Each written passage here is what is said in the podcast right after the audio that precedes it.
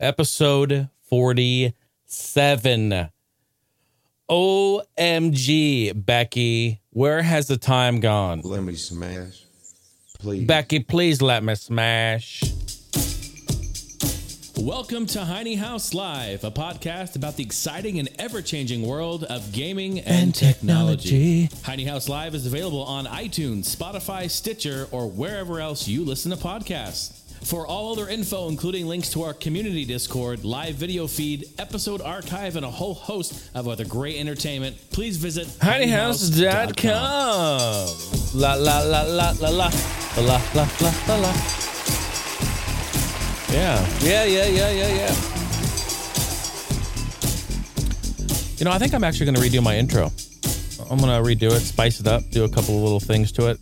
I don't know if you've noticed, uh, I uh, quietly and behind the scenes, I pulled the curtain, did a few changes over the last month, and uh, slowly rolled them out. But I've just slightly rebranded. I've added gaming and tech into the podcast name, um, Heine House Gaming and Tech Podcast. Kind of gives a, a more direct, uh, in the title, a direct, um, well, topic, really. Let you know exactly what the podcast is about, and uh, we'll grab more um, ears and eyes, if you will. So, of course, with the new branding, the new Heine House logo, of course. So, we're all we're coming together. It's it's coming together and pretty fantastic. I think so. I think I'll redo my my vocals on that intro.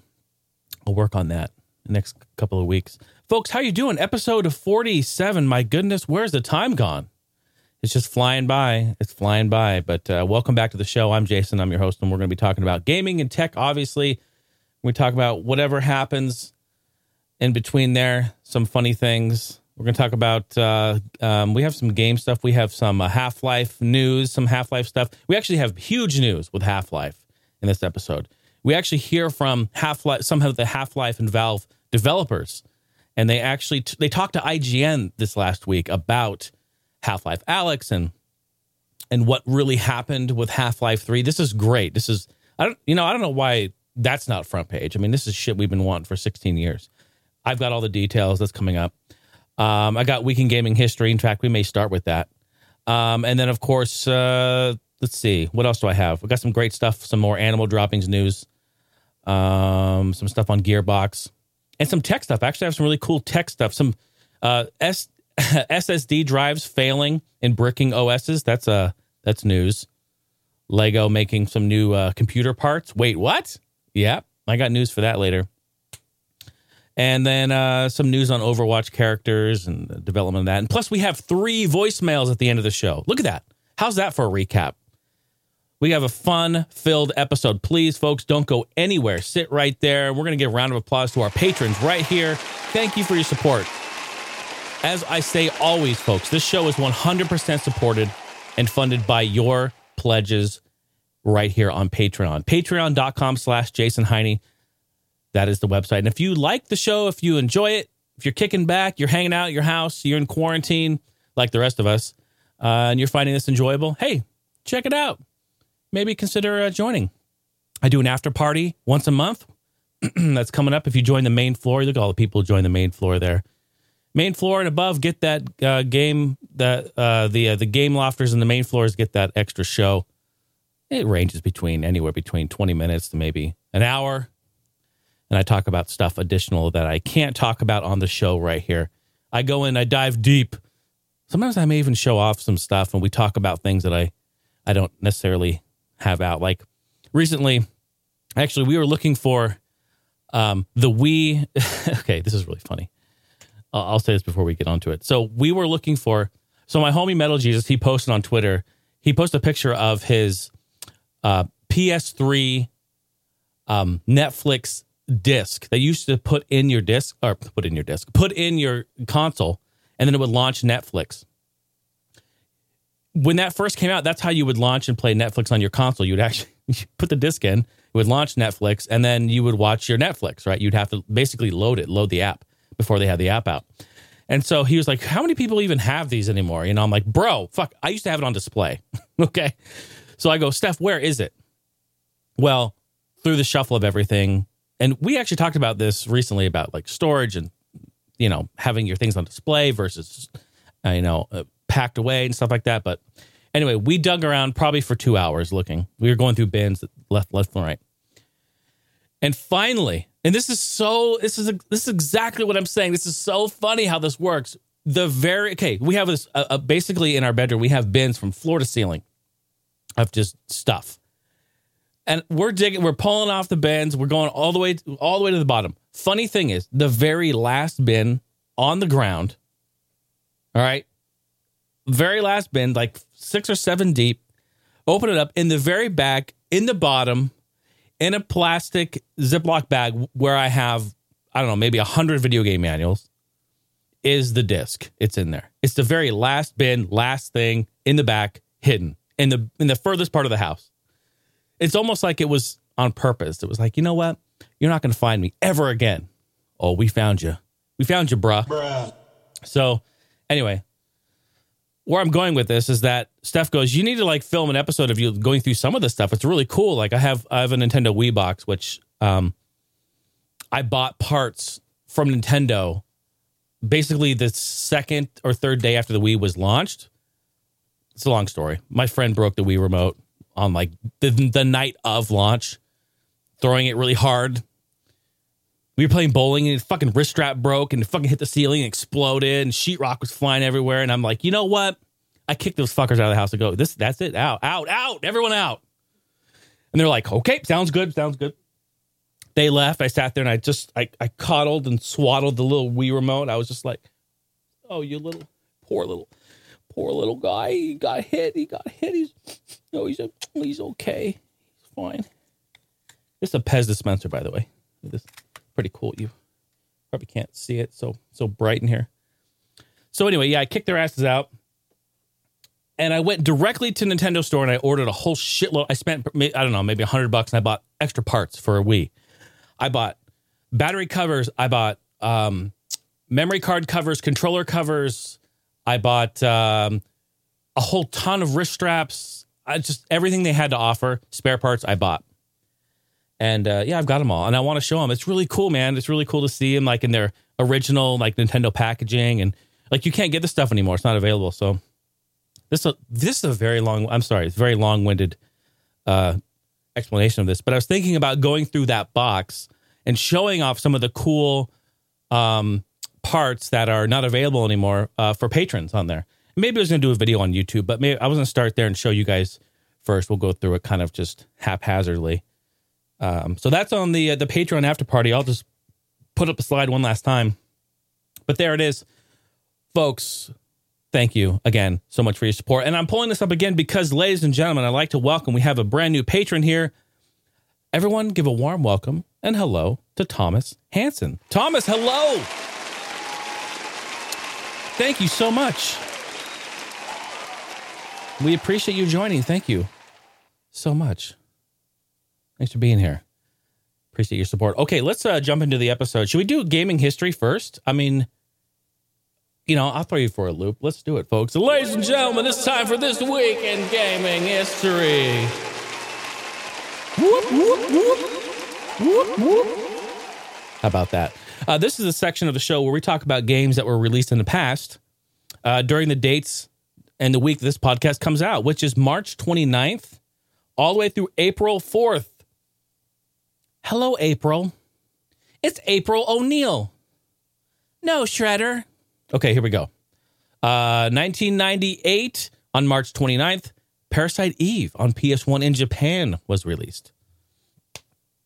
Uh, I guess no other games are released on that day because we jump all the way forward to 2019. Assassin's Creed 3 Remastered on PlayStation 4 was released. I didn't even know they did a three remastered. To be honest, was the uh, the hitboxes and the the uh, collision in the world improved much? Did they do anything with the engine? Who knows about that? That's just like, oh my goodness. Um, and let's move on to the next day, March 30th. In 1994, oh, this is a good one. Saturday Night Slam Masters on Super Nintendo in Japan. I will admittedly say this is a game that I did not rent and or play back in the day. Whether I don't know if it was because our video store didn't have it or we just didn't get it. I mean, looking at the box, I would absolutely have picked this up. One, it's Capcom, and we knew Capcom was making great games even back then. If it said Capcom on the box, we were there. But also, it was a freaking multiplayer wrestling game, which is always fun with friends. And not only that, this is kind of like over the top. It's almost like a hybrid between like like a WWF and like a Street Fighter game. And it's super like the the the music's amazing. The graphics are incredible. Like the gameplay is so fun. This is the game I found later on in life and love it. Absolutely love it. What a great game. Saturday Night Slam Masters. If you haven't played that, pick that game up. Put it on your list and go try to find that one. You will not be disappointed. In 1996, on March 30th, Resident Evil, the original Resident Evil on PS1 uh, in the USA was released. We reported on it, I think last week was in Japan. And so now it came out in the US. Um, I always say it, but that's the game that uh, I wet myself when I play. Wait, what? I do what? I'm sorry. Uh, how about 2000? In 2000, Dead or Alive 2 on PS2 in Japan was released. How about that? Move on to the next day, March 31st, the last day of the month, folks. Here we go. 1997, the incredible 1997 release of Doom 64 on N64. And we just recently got a release of this, a port on PC and consoles. Oh, it's so awesome that we got this with Doom Eternal. Who is playing Doom Eternal? Who is playing Doom 64? I would like to know.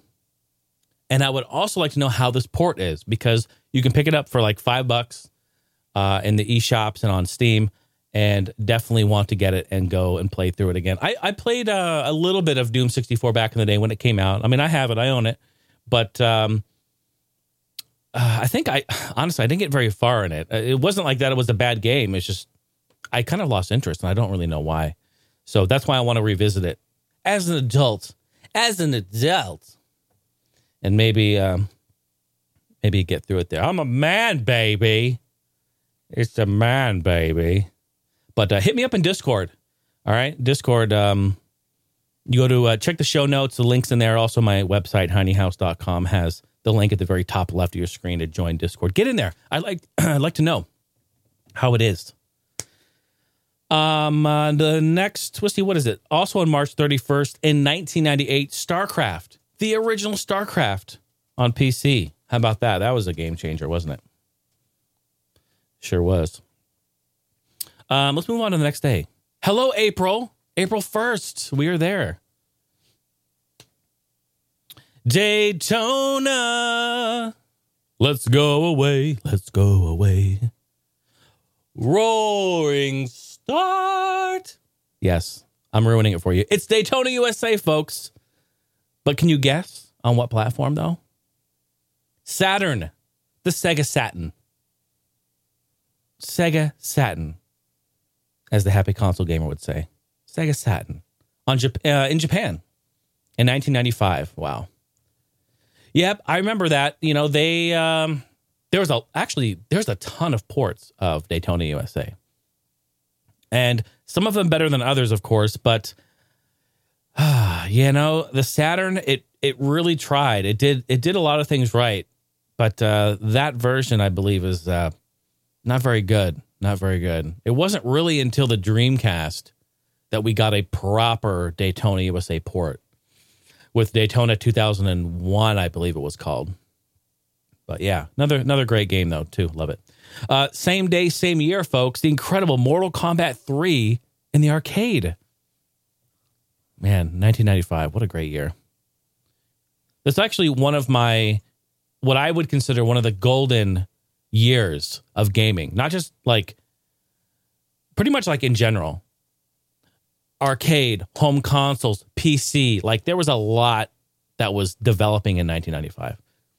And if you just look at the release of in, in 1995 of like arcades and games that came out, not only that, consoles like we were we were heated in console wars. We had PlayStation One and Saturn, all these that just just were coming out. Like, whew, whew, I get goosebumps just thinking about it. What an amazing time for gaming! It's a golden year for me. Uh, 2001 on April 1st, the Oregon Trail Fifth Edition on PC. The fifth edition. That's right. What are they on now? Like 200th edition. I think so. They're all they're all they're on the fucking Oregon Trail. They're all like in autonomous vehicles. They're autonomous wagons, like robot horses. That's what's going on. They're like, nah, nah, nah, nah. just like cruising down there, like picking up stuff on the side of the road. Like, oh, oh, McDonald's wrapper. Oh no, that's not what we need. These are not berries. Keep going, oxen. Um, in 2003, Red Faction 2 on the OG Xbox. Don't call it the Xbox One. That would be wrong. but it was the first Xbox. That was in 2003. Pretty fantastic. Okay, let's move on to the next day. April 2nd. In 1991, Robocop 2 on NES. 1993, Final Fight CD on Sega CD. 1994, Final Fantasy 3 slash 6 Super Nintendo in Japan. 1995, Hong Kong 97 on Super Nintendo. Wait, what's Hong Kong 97? Oh, uh, I think I think you guys know what Hong Kong. It's it's my favorite game. It's my favorite game. Can I Is this going to work? Let's see if it works. Hong Kong 97. Wait, what? Let me turn this off. Let's see if it will play it. This should be the title screen music.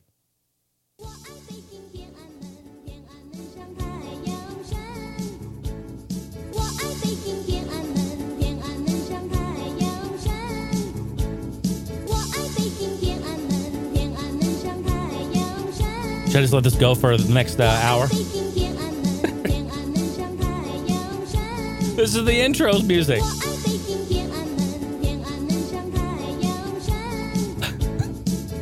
okay, anyway, that is Hong Kong 97. It is a uh, basically a, a bootleg game maker in Japan. They took like Bruce Lee and a whole bunch of other like fighting genre movie pictures and it's just, it's just terrible. It's just unbelievable. Go look it up if you really want to know the history of it. It's just terrible. Hong kong 97 i just i put that up because it's so funny. I think when i used to do my drum covers i think someone requested it. And uh, that's we we learned about it. It was fucking hilarious. Uh, 1998 metal slug 2 on neo geo was released. 1998 mm.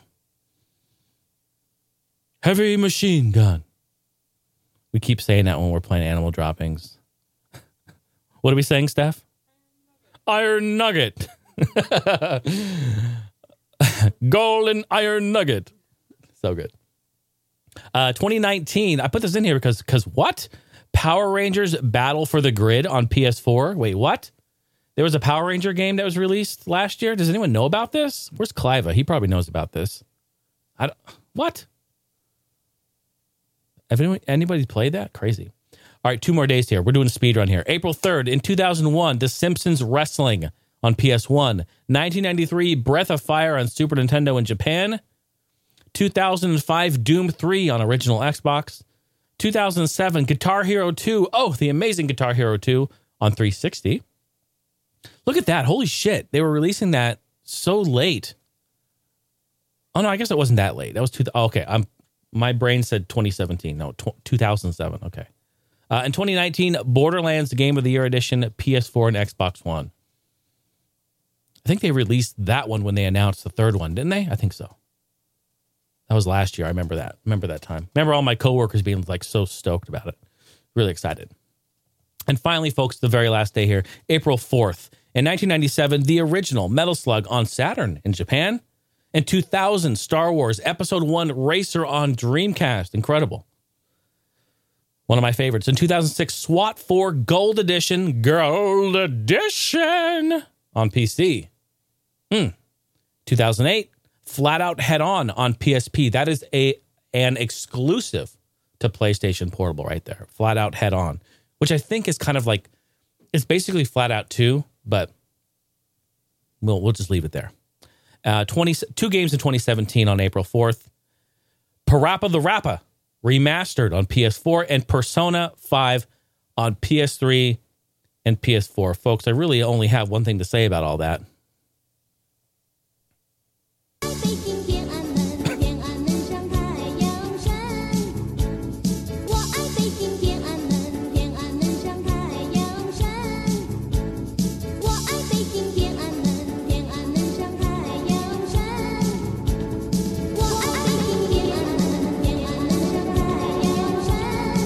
Okay, I'm just kidding. I'm sorry.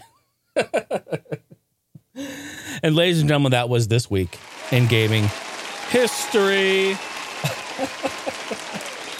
I really hope this song gets stuck in your head all day long. That's that's that's what I'm trying to do. Folks, let's jump into a little gaming news. How about that? There's some gaming stuff that's happened this week. Let's talk about it. Okay, I actually have some really interesting discussions about this stuff. Uh, a couple of deep dives. One being that the Switch, no, I'm good, thank you. One that the Switch has now surpassed the lifetime Wii sales in Japan. Let that sink in for a second. The Nintendo Switch has surpassed the lifetime sales of the Wii. How long has the Switch been out? Three years? I think three years. We just reported on its birthday. Now, Steph just over here said, I bet half that happened when Animal Crossing came out. This is all part of the discussion. You're absolutely right, in fact. Two things play a role in this one, animal droppings, and two, COVID 19.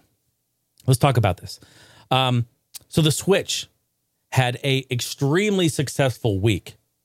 Now, just in general, the week has been huge. They have sold almost 400,000 units, just shy of it, 392,576. So, just shy 400,000 units just last week alone. Okay, that's huge. Uh, despite the Wii's global dominance uh, in the gaming world here, that system only shifted 12.7 mil- million units worldwide. Okay. Um, with the vast majority of those coming from America and Europe. Now, the Switch just past that 12.8 total. So a couple things have happened, right? So one, Animal Droppings has released, and this is probably Nintendo's, other than Smash Bros. This is probably the most anticipated and sought after game, I think, in the Switch's library. To be honest, I think we can safely say. Um, I don't really think we've seen. I mean, I, I haven't seen any. I mean, when Smash came out, yes, everyone was playing it, and it was fucking nuts, right? It was nuts. Um, and what a brilliant game that is too again, first party stuff. We're, going to talk more about this in, in a little bit more detail. But animal droppings, man, people, this is like everyone can play it. Smash Bros, not everyone can play that game. And I don't mean like because you're not good. I just mean like the the gaming interest only applies to certain gamers. I think everyone can agree. You can't take Smash Bros home to like your parents or something. Oh, some parents you can and you know just you know i mean i don't know maybe you can but a majority of like you take it to grandma she's not going to be like oh, i don't want to play that smash bros game you know she's not going to want to play that. But animal droppings you look at it you can see like it's almost like sims right? I mean that's why it's so accessible to to all types of gamers which is great and i think that's the appeal of it. And that's what's happening moms, dads, grandpas, grandmas, kids, brothers, sisters, aunts, uncles. Everyone's playing it. It's a freaking crazy animal droppings, and it's so fun. So that's number one. Most anticipated game, the gaming appeal for people. And uh, yeah, it's selling like like wildfire. It's crazy. So that's number one. So this week already had that going for it. I think we would have broke records if we didn't have COVID nineteen, all this other stuff going on. I think we still would have broke records with sales figures with animal droppings. And then, two, obviously, COVID 19 is happening and everyone's indoors, places are locked down, social distancing, you know, being mandated. So people are indoors playing it. Okay. And with that, people who may not have had a Nintendo Switch prior, maybe they were waiting for this game to come out to get it, and or they've heard about it. They log on to Facebook, Twitter, YouTube. They can't. It's, you can't deny it. It's everywhere. Everyone's talking about it. Everyone's posting about it. Everyone's showing it, and people are curious. So they're like, "I want it. Let's check it out. Let's see." I have a lot of people online. I see they're like, "What is this Animal Crossing game? I've never heard of it before, or I've heard of it, but I've never gotten into it. What is this? What's the big hoopla?" And they talk about it, and then they're like, "I, I actually kind of want to play that. It looks fun. Yeah, it's fun. It's fucking great. It's fun. It's awesome. It's fun." So that also is happening. So then people are buying switches. Well, here's the problem now, too. Now we have a supply demand issue because of COVID 19. We're all indoors. And also, Nintendo has had a manufacturing issue in China with this. So the demand uh, for hardware has gone up, and the manufacturing for hardware is more limited in general. So the switches are actually not available. I, I was talking to um, I think I was talking to uh, my homie Glav um, on uh, Twitch when we were streaming and also in Discord, and he was saying he's trying to get a Switch to play. No stores have it. You cannot get a Switch anywhere.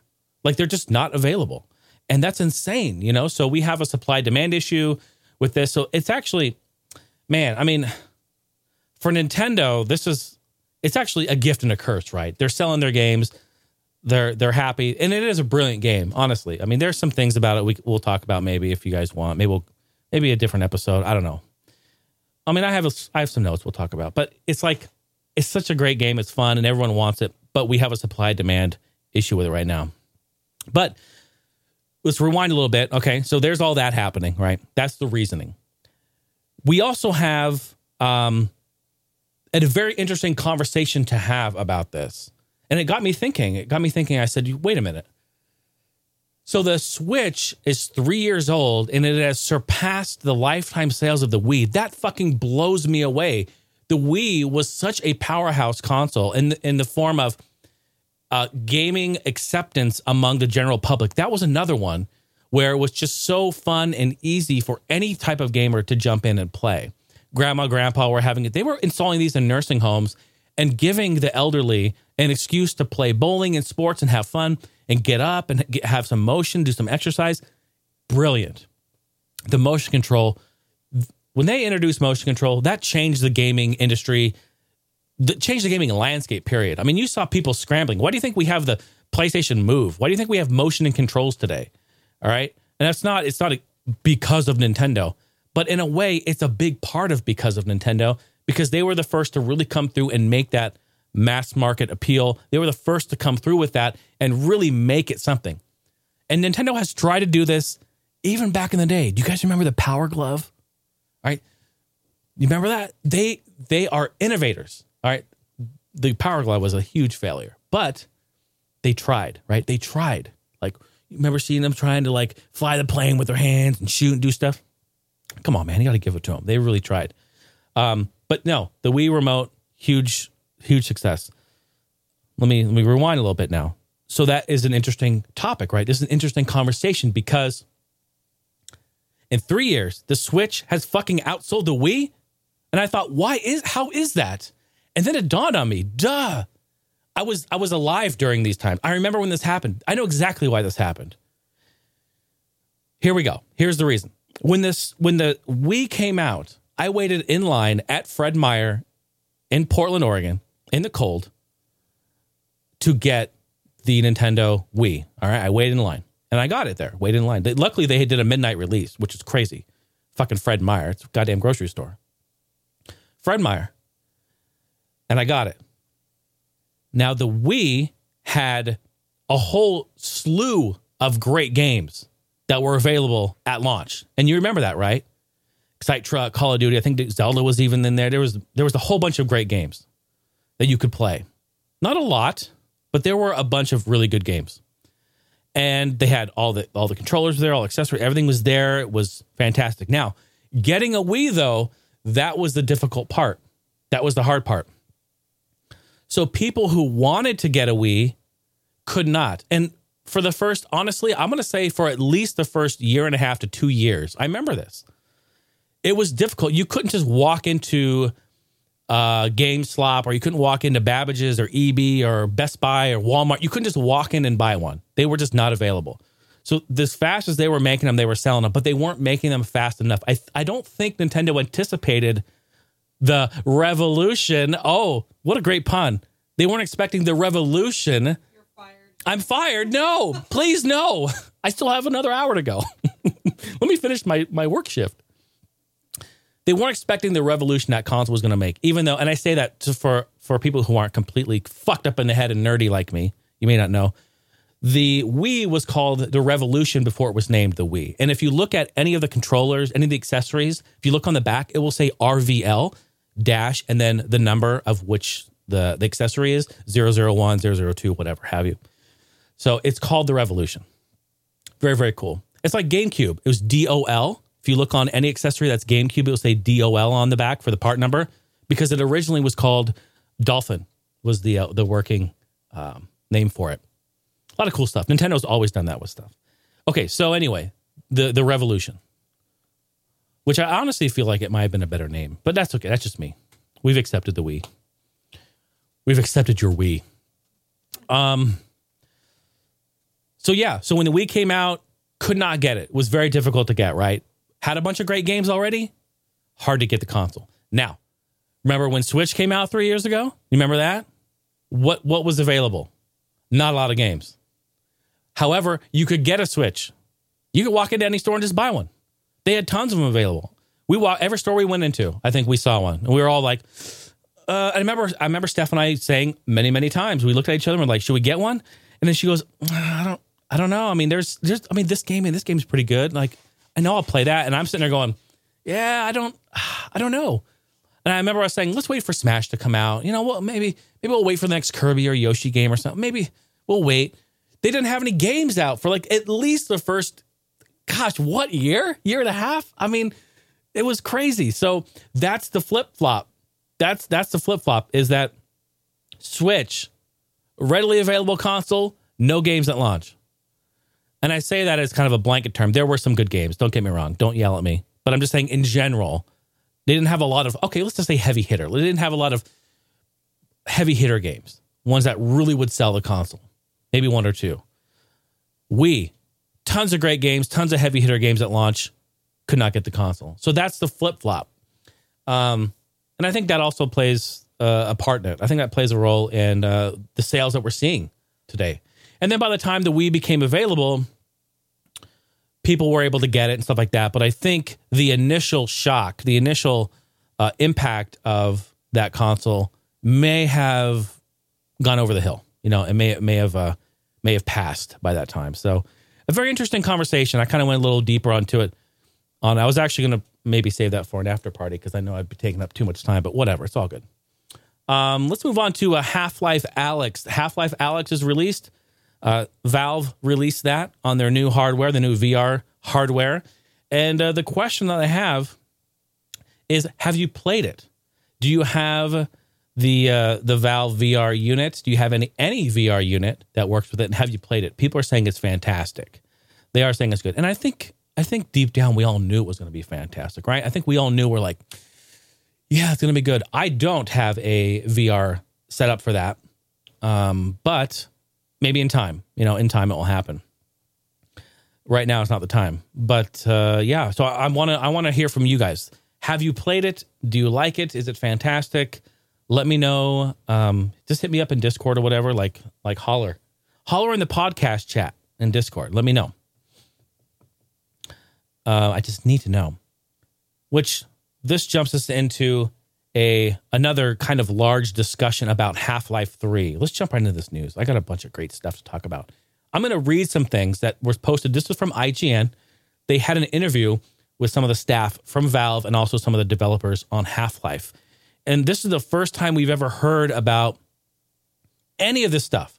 For the last 16 years, we're wondering why the fuck can't they finish Half Life? They can never put a three in their titles of their games. Portal only goes to two. Half Life only goes to two. Uh, what's the other ones? Fucking um, Counter Strike only goes to two. Counter Strike Go, but it's the second game, whatever. You know what I mean? Uh, Team Fortress only went to two. Um, de- um, um, shooty shooty bang bang zombie Left 4 Dead only went to two, right? Like, what's what's up with all this? Why can't they figure out three? They got to put three in their names. This is good stuff. Let's talk about it. I'll read some stuff, then we'll talk about it. Okay, here we go. So IGN they dove into the question of Half Life Three with Valve staffers in a recent interview. Uh, that now sheds light and gives details on the answer that we have yet ever to see before or read. Um, and again, I wrote on here, first of all, go visit IGN.com, get the full interview. You should sit down and read the entire thing. It's fantastic. I tried to summarize it here. All right. So give credit to IGN for this. It's great. Uh, so we're gonna we have to go back a few years, uh, like the 2000s. We got to really take ourselves back here. When they were developing episode one and two, um, that lengthy parallel development of engine and game was difficult enough that the company has found that they never want to repeat that. All right.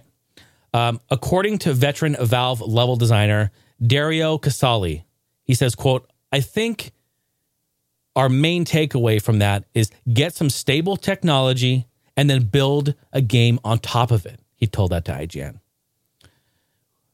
With the source engine done, the idea was to avoid another long wait for a true Half Life 3 by using the engine that existed in the resources on a smaller episode based add on.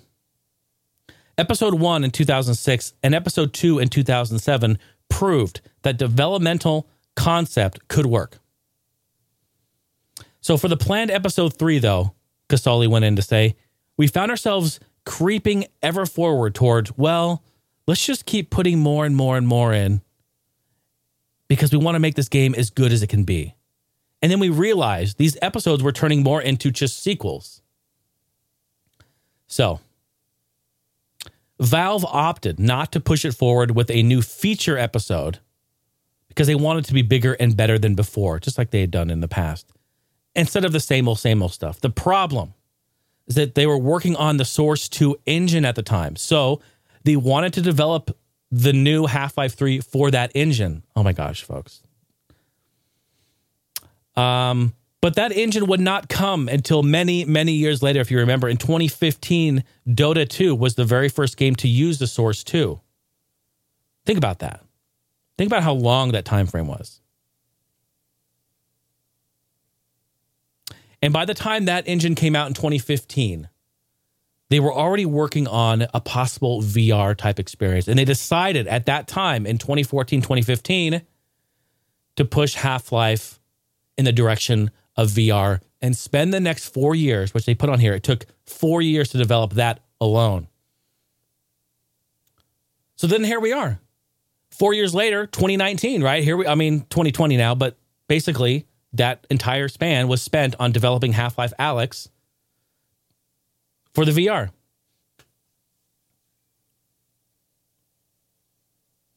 So the takeaways here, it's completely dependent on the game engine. It's completely dependent on the game engine. And I'm going to say a couple of things. Uh oh man, I've you know what? It's fucking crazy. I have okay, I don't want to toot my own horn, but I'm going to. I have I have not that I've called this out, but I have said shit like this in uh, from the very beginning. You want to know why? I said the same thing with Battlefield. Why do you think Battlefield sucks right now? Why do you think it sucks? Why do you think the gunplay isn't very good? Why do you think the gameplay isn't like early Battlefield games? Why do you think it just sucks? It's because we have leaped so far forward with a new game engine that doesn't feel anything like the older games, but it has to evolve. So, how do you evolve a game engine and build a new game on that new game engine, but still retain the feeling of the old game engine. Newsflash, you can't. That's the thing, you can't.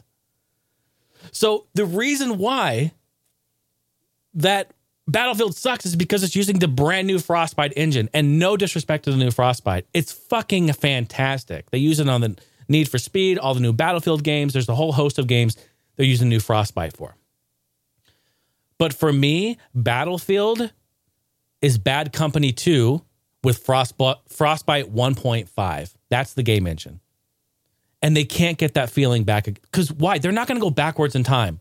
This, I've been saying this shit for so many fucking years. And the same thing has happened now with Half Life. This makes complete sense. This makes complete sense. They're like, look, we have Source 2, and it's light years ahead of Source game engine.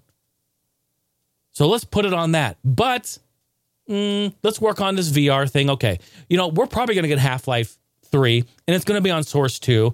And I bet it's going to be incredible. Is it going to have the same feel as the original Half Life games? No. I'm saying no. I doubt it will. Because they aren't going to go back in time. They're not going to go back 16 years and develop the game on an old engine, on old software. Developers just don't do that. I think they should. I think they should. I think they should release a free to play Battlefield game and use Frostbite 1.5 and offer it free. I think they should make a free to play Half Life some type of experience and use original source source engine. You know, I think they should do this sort of. They have the assets. They've created the fucking engine. It's their assets. They should do it.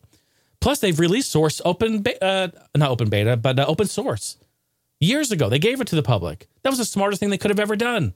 How many great games have we got from Source? Oh my God, Source is probably one of the best game engines, period. Period. So I find this very fascinating. When I was reading this IGN article, I'm sitting there going, I I'm fucking blown away. Like I'm not blown away, but I am blown away. Like we are dependent on the engine. It's crazy. It's so crazy that it was the game engine. They were trying to push it towards Source 2. Then they were like, "Oh, VR's the cash grab. VR's the new big thing. Let's go. Let's go push. Let's go push Half-Life Alyx and and God, I hate saying it. Let's go push our VR units and and and stick it to them by saying, "You can have the new Half-Life, but it's on our $1000 VR headset." Come on, bro. That's what they said. That's what they said. That's what they did. And it's kind of a low blow. I mean, does does Valve really need the money? I mean, I guess you could argue, sure, everyone needs the money, but like, bro, don't be. Mm, it's kind of dirty. Gotta say, it's a little dirty. I don't like it. I don't like it. Um, and then finally, to wrap up this article here. Lastly, Valve's Robin Walker confirmed earlier in the month that the company thinks Alyx is not is quote not the end of the franchise. Well, of course, can't be. They're going to have to bring out Half Life Three eventually, and it's going to be on Source Two, and it's going to be amazing. It's not going to have the same feel, but it's going to be enough. It'll be it'll be fine. I don't think they're going to pull the same roads as Battlefield did and completely destroy the franchise. I think I think it's still going to be good. Um.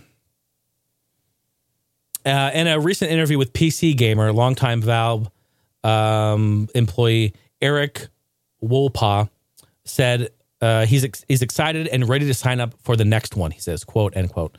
Uh, now for the long Half Life drought. Now that the long time Half Life drought is finally over, he's ready to sign up for the next chapter in it. So we'll see. We'll see.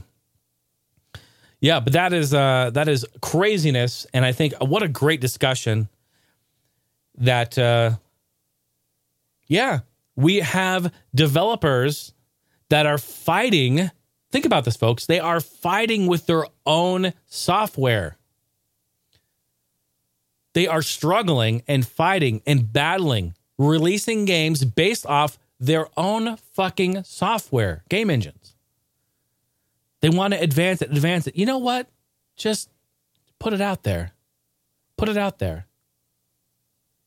It's like me and my music. Just put it the fuck out there. I was just talking to my friend Bido. We were playing Call of Duty the uh, last night. Even he goes, you know, you need to start putting that fucking music out because you got all this music. Just put it out. Same thing, you know. Sometimes you don't have to try to go for perfection every time. You just got to release it. Good topics, good discussion right there. Half Life Three. Hopefully, we see Half Life Three on Source Two in the future. Um, and lastly, on game news, some sad news actually. Uh, Gearbox Software co-founder Landon Mon- Montgomery has died. Uh, the news was confirmed on Wednesday by the official Gearbox Software Twitter account, and they they wrote wrote this quote: "We are heartbroken after learning today of the passing of one of our co-founders, Landon Montgomery." Statement reads: "In an in the in our earliest years, Landon played a big role in helping set our path. We will always be thankful and remember him for being a part of our lives." During this trying time, our thoughts, support, and affection are with those who are closest to him. Um, he worked at Bethesda Softworks as an artist and level designer on Elder Scrolls. Um, he also did um, uh, Elder Scrolls, oh, uh, the eventual uh, Battlespire, before co founding Gearbox Software in 1999. Following that, he worked on some of the best known game series of the previous decade, including Half Life, Brothers in Arms, Halo, Tony Hawk Pro Skater 3. Before leaving the studio in 2010, he remained involved with games. However, working as esports program director in marketing firm The Richards Group, uh, and then as general manager at MMO Studios Daybreak Games. Pretty cool. Uh, in late 2019, he took up a producer position at NVIDIA. And the cause of death has not been released. All right. So rest in peace there, Landon. That's uh, really, really sad news. Um. Okay. Well, who who likes reporting on death? I fucking hate it. It's terrible. Um, let's move on to some tech news. How about that? Let's talk about a few things. I have a couple of stuff to talk about. An article came across talking about Hewlett Packard. Remember, remember HP, Hewlett Packard? Yeah, they're still around. They're still around. They're still doing some things. However, they released a couple of, I say a couple, a couple hundred thousand probably or more. Uh, SSD drives, all right, they unfortunately have a flaw in their OS. In their OS, the flaw is think about this. Okay, this is a this is a tough one. After they have clocked 40,000 hours of service, all right, of being active, being on, after 40,000 hours, they brick. They brick. And you can't fix it. They just stop working. They fucking brick. Crazy. Uh, Hewlett Packard has warned that certain drives could fail if buyers don't take action soon. And of course, due to an OS, a firmware bug, the product in question will be bricked exactly 40,000 hours, which is equivalent to four years, 206 days, 16 hours exactly after the SSD has entered service. Um, yeah, the drives in question. Now, take note, folks, if you bought a, an uh, HP SSD, I don't think a lot of you have because these drives were for enterprise usage. So this is for like um, storage, backup storage, um, enterprise like RAID systems. But still, I mean, who knows? Maybe maybe you got a Newegg blowout and you got a few good deals on it. I don't know. But if you do, here are the question. Here are the drives in question: 800 gigabyte and 1.6 terabyte SAS models. Um, they actually posted a bulletin. If you are, if you do have one of these, just go to their website they have a bulletin on it. Read the specifics because I do not want you to have any issues. All right. Um, this applies to all the SSDs with firmware HPD7 or earlier firmware. Okay. They actually have a fix, a firmware fix. So you have to go in and update your firmware on your SSD drives to fix it. But they do have a fix. Thank goodness. Anyway, I wanted to report that just in case anyone has it. Shit. I mean, everyone's getting SSD now. Um, what's up with Lego? Are they doing something with uh, GPUs and graphics cards? Wait, what? Lego wants to know do you want us to make computer parts? And I'm not meaning computer parts for your real computer, I mean Lego computer parts. If you head over to the Legos ideas page, you can actually vote for a 3DFX Voodoo graphics card. Oh, yes, I'm voting, and I'm voting yes. I want a 3D graphics Voodoo card. I want to go back to the 90s and early 2000s and just relive my world playing this card right. Oh, shit, that's not it. Hold on. Where is it? Got to mirror you again. Come on, connect. Yeah, see, yeah, mirror. I'm gonna have to put a mirror in here. Oh, riddle me this. There it is. Look at that. 3DFX Voodoo card. Isn't that amazing? Honestly, I would love to build those and have an entire wall just full of like Lego PC components. Huh? How cool is that? It's amazing. And not only that, look at that. That's something even I can build. A dummy like me. I don't even need instruction manuals. Well, yeah, maybe I do, but I could still build it. That looks great. What are the ages? Ages three and up, five and up? What is it? I can do it. I'm a big boy now. I wear pull ups. Right, Steph? I got pull ups. She's just shaking her head. Why do I still? Why do I still? She asked, why do I ask her to wipe my ass? Well, because I'm lazy and I need help. Stop it. Get some help. Stop it. Get some help. All right. How about that? 3DFX. I want it.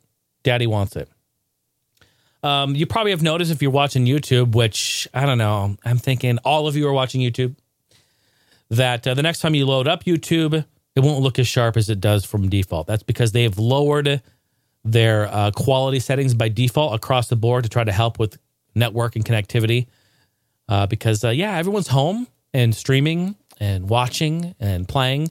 And uh, it's taken a huge hit on networks. So YouTube is trying to help out by lowering their bit rate and their quality settings at first. I think for 480p or, or what is it, 320? I don't know. I don't think it goes that low. I think 4 maybe it's 480 by default. But you can click the settings just like old school. Remember old school days? We used to have to do that on every video before it def- like it had default settings, we had to usually go in there and select select our quality. It didn't default to that, but uh, anyway, I think most of you have noticed this by now. But if not, that is happening.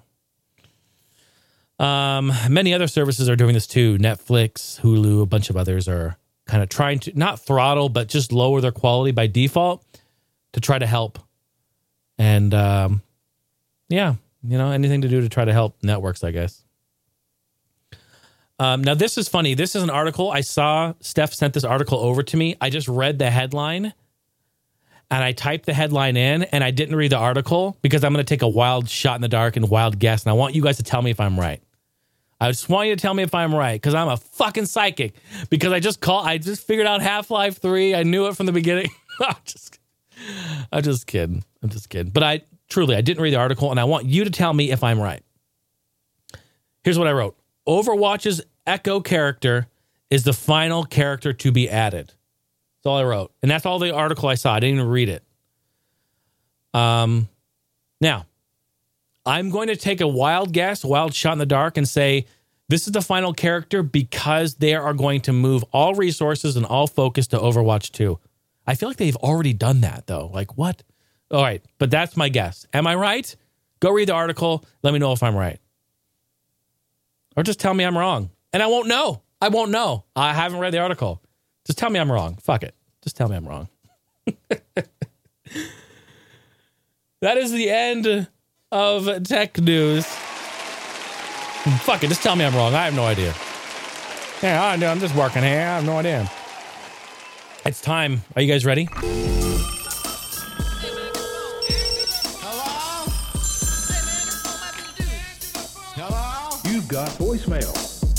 Yeah, that's right. We're going to jump right into the phone lines here. The Heine House podcast hotline is available to you. 503 908 5490 is the phone number. Call it. Leave me a voicemail. Hang up your phone. That simple. That's all you got to do. If you're outside of the US and it's long distance and you don't want to do that, completely get it. HeineHouseLive at gmail.com. That's the email. Send it on over. Record yourself on your phone, your computer, your talk boy, whatever you have. Send it on over. Cup and string. Have maybe have your friend hold a cup and string on the other end of the house and then talking to one and then I don't know, a voice recorder on the other. Just however you want to do it. 503 908 5490 or HeineHouseLive at gmail.com. That is the hotline. We actually have three voicemails, three voicemails today, which is great. Thank you everyone for taking part and jumping on the uh, the old uh, phone lines there. I'm gonna load up my my email here and pull them up. You know, we got one from the man Cam, the voicemail maniac. He's always on here, having a good time hanging out with us. Click on play message, see if we can get this going here. Turn off my mirroring. Don't mirror that over. We don't need to do that. Okay, cool. Please play. Just my iPad is so slow, slow as shit. It takes forever. Thankful to have it, but it takes forever. Here we go. Hey, Jason, voicemail maniac, Mr. Cameron Johnson here. There he is. I uh, have a question for you for this week's podcast. The question is, are you typically an early adopter or a late adopter? Hmm. You, uh, you know, do you typically, or, or I should say, um, what consoles were you an early adopter on, day one purchaser, and which ones did you kind of wait around a little bit? Um, I think in my case, I guess I was pretty much a late adopter for almost all of them to some degree, except for the 3DO, which I probably paid for figuratively and literally. yeah, you did. Um, but everything else, um, I waited at least a year, if not multiple years, before uh, I took the plunge. You know, I hold that. I, I take that back. I think in 1990 I got a Game Boy, original Game Boy. Oh, yeah. the 3DO and Game Boy. One of those worked out much better, better than the other. Hope you're having a great week, sir, and uh, we'll see you on the next podcast. Thank you, Cameron. Appreciate the voicemail. That's a great question. Am I an early adopter or late adopter? That is a great question, and uh, to answer to answer that, it varies. Um, I think I'm more of an early adopter or day one adopter on Nintendo stuff, minus like the Wii U. We didn't get that day one, and even actually Switch, we didn't get day one. Right? We waited. Uh, but uh, pretty much everything I'm going to say from Wii, Wii pre, everything pre the Wii, we uh, got pretty close to day one. Now, do you count Christmas day one? Because we were kids, you know, in the like 80s and 90s. And like for Christmas, I got the N64 for Christmas. I got the PS1 for Christmas. We got the Super Nintendo for Christmas. So those are all, I still kind of consider day one because they came out around the holidays. But I guess it wasn't technically day one, right? But we got it. I don't know. I kind of consider those day one, even though it, we right we we weren't in control of it. So, but in theory, you know, my mom had to screw the mailman to even for us to get these consoles. So I guess you know we, she put in work to get it. So, uh, yeah. So Nintendo stuff we usually will do day one, depending. Again, it really comes down to the uh, the games, the software, right? If they don't have any software, that's going to be really uh, it's going to be difficult for us to make that plunge. It's like I'm thinking about this when you brought this up. I'm thinking about Series X and PS5. And remember, I ranted last episode. I was talking about the backwards compatibility and how that's important to me, and how Sony is almost ignoring it, which really makes me want to lean towards Series X just because of it. So, but then again, maybe they have killer killer apps when they come out at launch, and you know you're gonna have to really think about that. Um, but yeah, early adopter, Super Nintendo, N64, PS1. Uh, yeah, definitely remember all those. My friend got a 3DO. I did not. Day one, we've talked about that. I love the 3DO, by the way. It's a great console. And um, yeah, I, I, I'll wait in line for stuff that I'm really, really into. I'm not really a fan of doing that too much anymore because it's almost more convenient now. Pre orders and the internet and sales and online. There's a lot of things that make it readily available.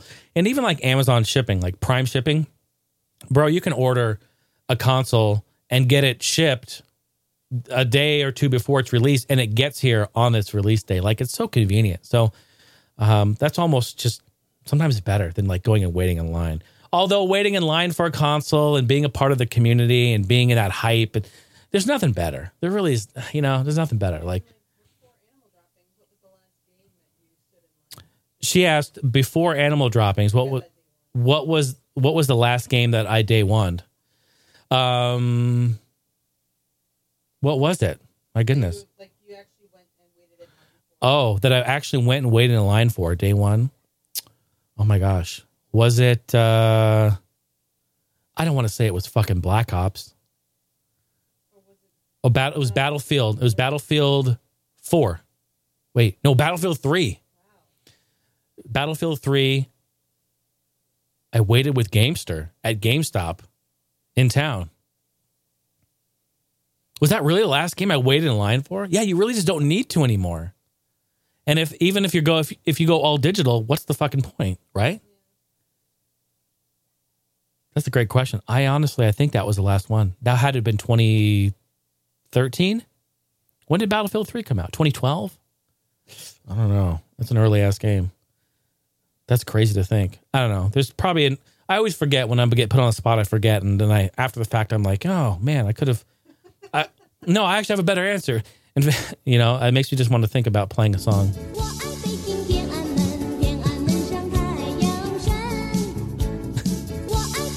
okay, okay, okay. oh, I know what it was. It was Hong Kong 97, Steph. That was the last game I waited in line for. Hong Kong 97. Thank you, Cameron, for the voicemail.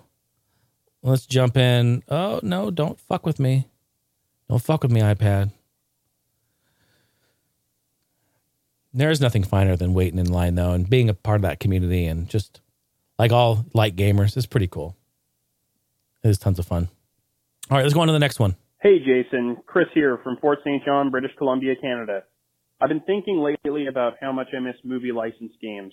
Ever since the last generations of consoles, there has almost been a complete absence of them. Hmm. I know they're usually terrible, but could you imagine a 3D platformer based on the Sonic the Hedgehog movie developed by the team that made the Shrek games? My morbid curiosity would force me to play that. Yes. And we're robbing ourselves of true gems. Remember Spider-Man 2 or King Kong? God, King Kong was a 9 out of 10 game for me. My question for you is, what movies from the last five years or so would you like to see games made out of and why? I'm stuck here with COVID, no joke. Worked at a grocery store and uh, now I'm quarantined and sick. So I'm dependent on you to make podcasts regularly still and keep me entertained while I try to stay healthy. Stay safe and have a good one, guys. Oh my gosh, Chris. Chris just sent over a voicemail. He's in Canada, BC, Canada. He has COVID. So he's home, he's quarantined. Chris, my goodness, my friend, please stay safe. Hope you feel better. Hope you get over this. And uh I will continue to podcast for you, sir. Thank you. Yes, I will. I will. I will do everything I can to keep you entertained. That is a great question he sent over as well.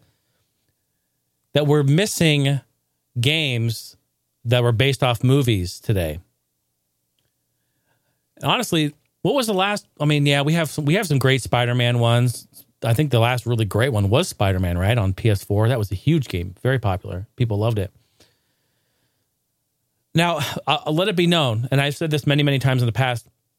For me personally, I'm not a huge movie goer. I love watching movies when I'm actually there and in the seat and sitting down and enjoying myself. But just like preparing and going there and then paying for the ticket and then just like I don't know, it's it's weird. It's I just like if I'm going to sit for 2 hours, I'd rather just play a game, you know. But uh we have recently Steph and I did go and see Actually, I have a great I have a great answer for this. It just hit me. It just hit me. So Chris was asking, I'm saying this to Steph too, so she she knows what I'm gonna answer. He was asking what movies from like the past five years would you like to see cross and be made into a game? He was talking about the Sonic movie, new Sonic movie, being like a 3D platformer made from the people who made Shrek, the developers made Shrek or something. Oh, His morbid curiosity would want would have him to play that game, and I, I get it. I love shitty games. I love playing shitty games too. Not saying it would be shitty, but it would be shitty. It would be dirty diaper shitty. But it just hit me. So recently, I'm going to just say the last movie we saw, and it was Bad Boys 3. All right.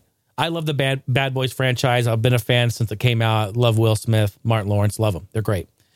But it just hit me. I would like a Bad Boys movie, which kind of already sounds, oh, bad, pun, not intended, just the way it happens. It already sounds like it would be bad. But how about this?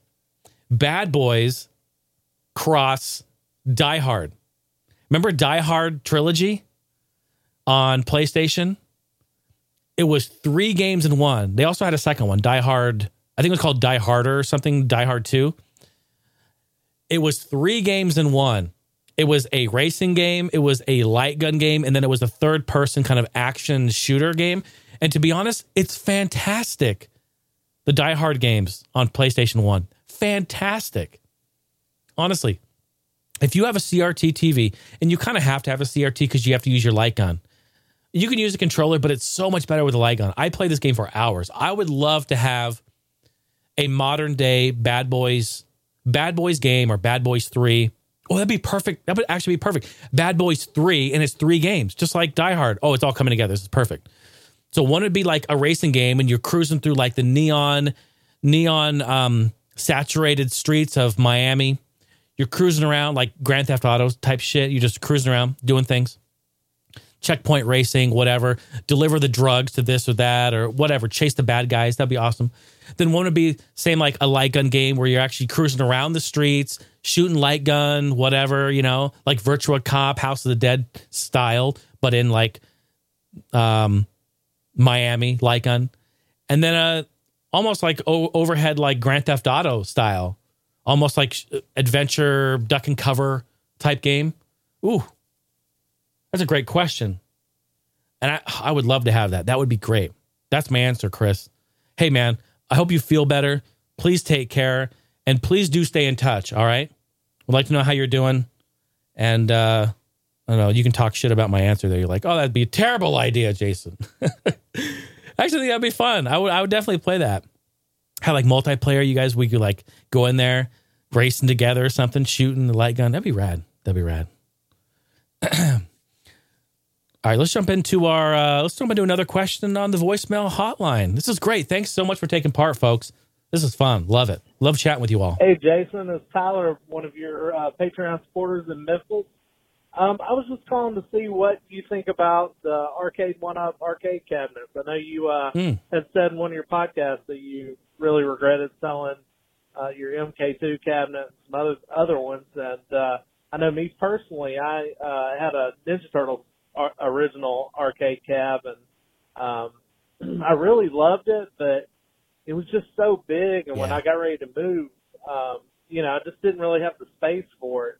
And uh, they they recently came out with a new uh, Ninja Turtles cab uh, in the arcade one up style. I've seen it. It's great. Yeah. Uh, I've really enjoyed in those, and, and you get to uh, have several cabinets there, uh, you know, and not go through the things that the original arcade cabs do.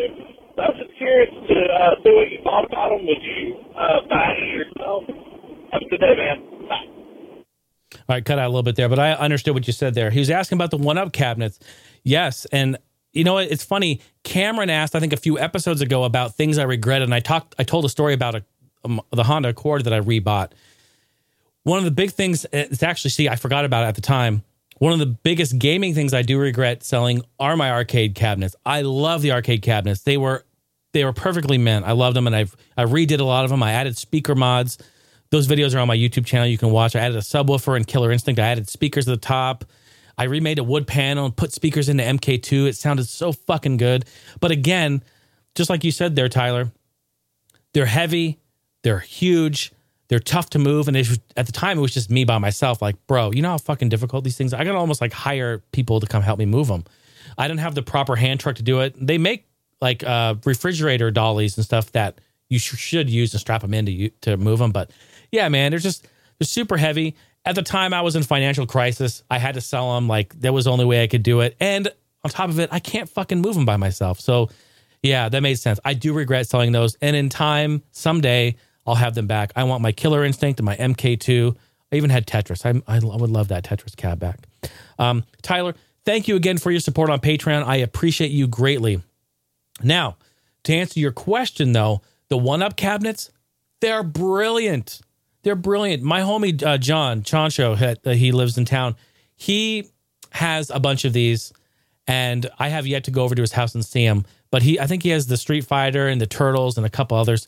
But they are so great. Honestly, that is the way to do it, man. That is the way to do it. They have great games. They have a Mortal Kombat one. Fuck, I would love the MK2 one. Just and you, but you have to get the stand right. You have to get the little platform. I think the platform is what another hundred or two hundred bucks. Like it's kind of spendy. But overall, in the grand scheme of things, it would still be cheaper to get that than the full cabinet. Sure, it's not the original OG cabinets, but they're still there, still functional, and the games play really well. I will tell you guys a quick story about One Up. So again, my friend John, he got the Street Fighter one. He he put it together, set it all up. He had an issue with his video. The cabinet, the, like the video was cut off on the screen, and it was like really weird and kind of distorted. He contacted. This is just this is good news for everyone who is interested in their customer support.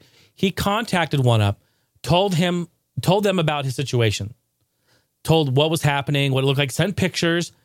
They sent him an all new board, a, a all new board. Said they just put this new board in and replace it with this old one. And they said just throw the old one out. We don't even want it back. He replaced it with a new board. Boom, fixed it. So we had like a defective, a defective board, right? So, but they took care of it, free of charge, no problem at all, easy peasy, lemon squeezy. It's great.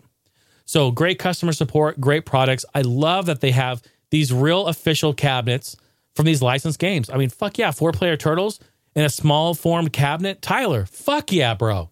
Fuck yeah, let's do it. I'm I'm all for it. I think it's great. So, do I own any? Unfortunately, no. Like we are out of room in this place.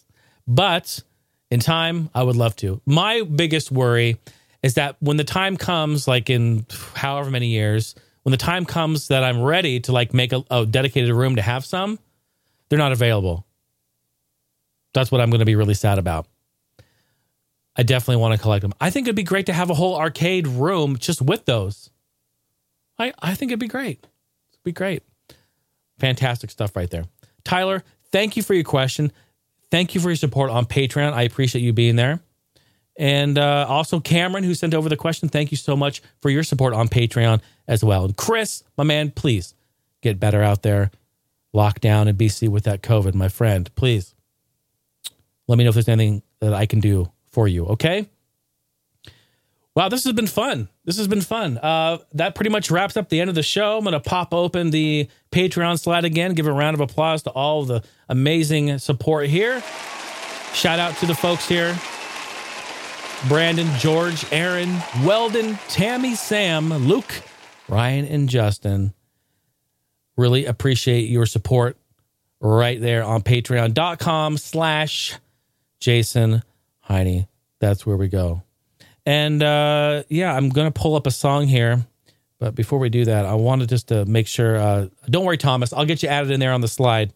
I haven't added you in there yet, but Thomas Hanson, thank you for joining Patreon on that main floor. He's taking part of that after party. Oh boy, oh boy, it's coming.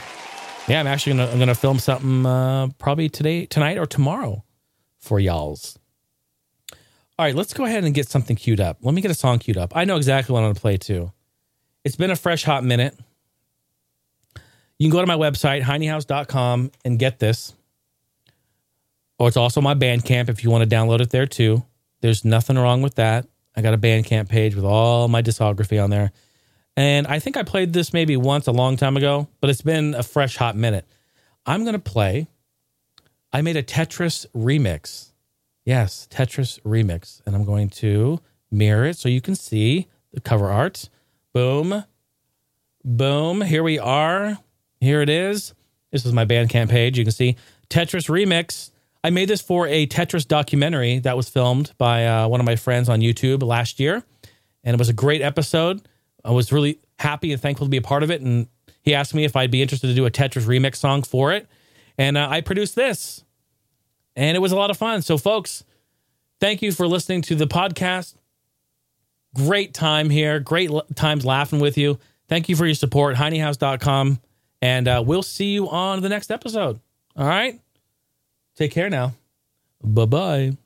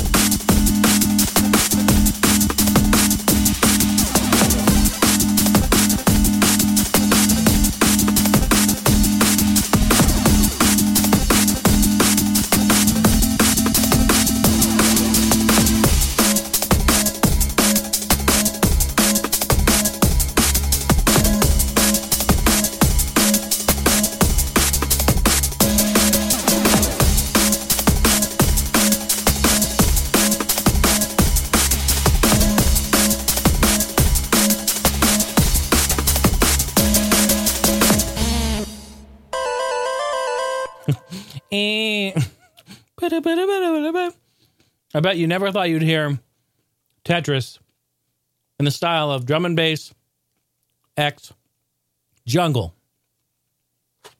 That's right. Much love, y'all. Catch you later.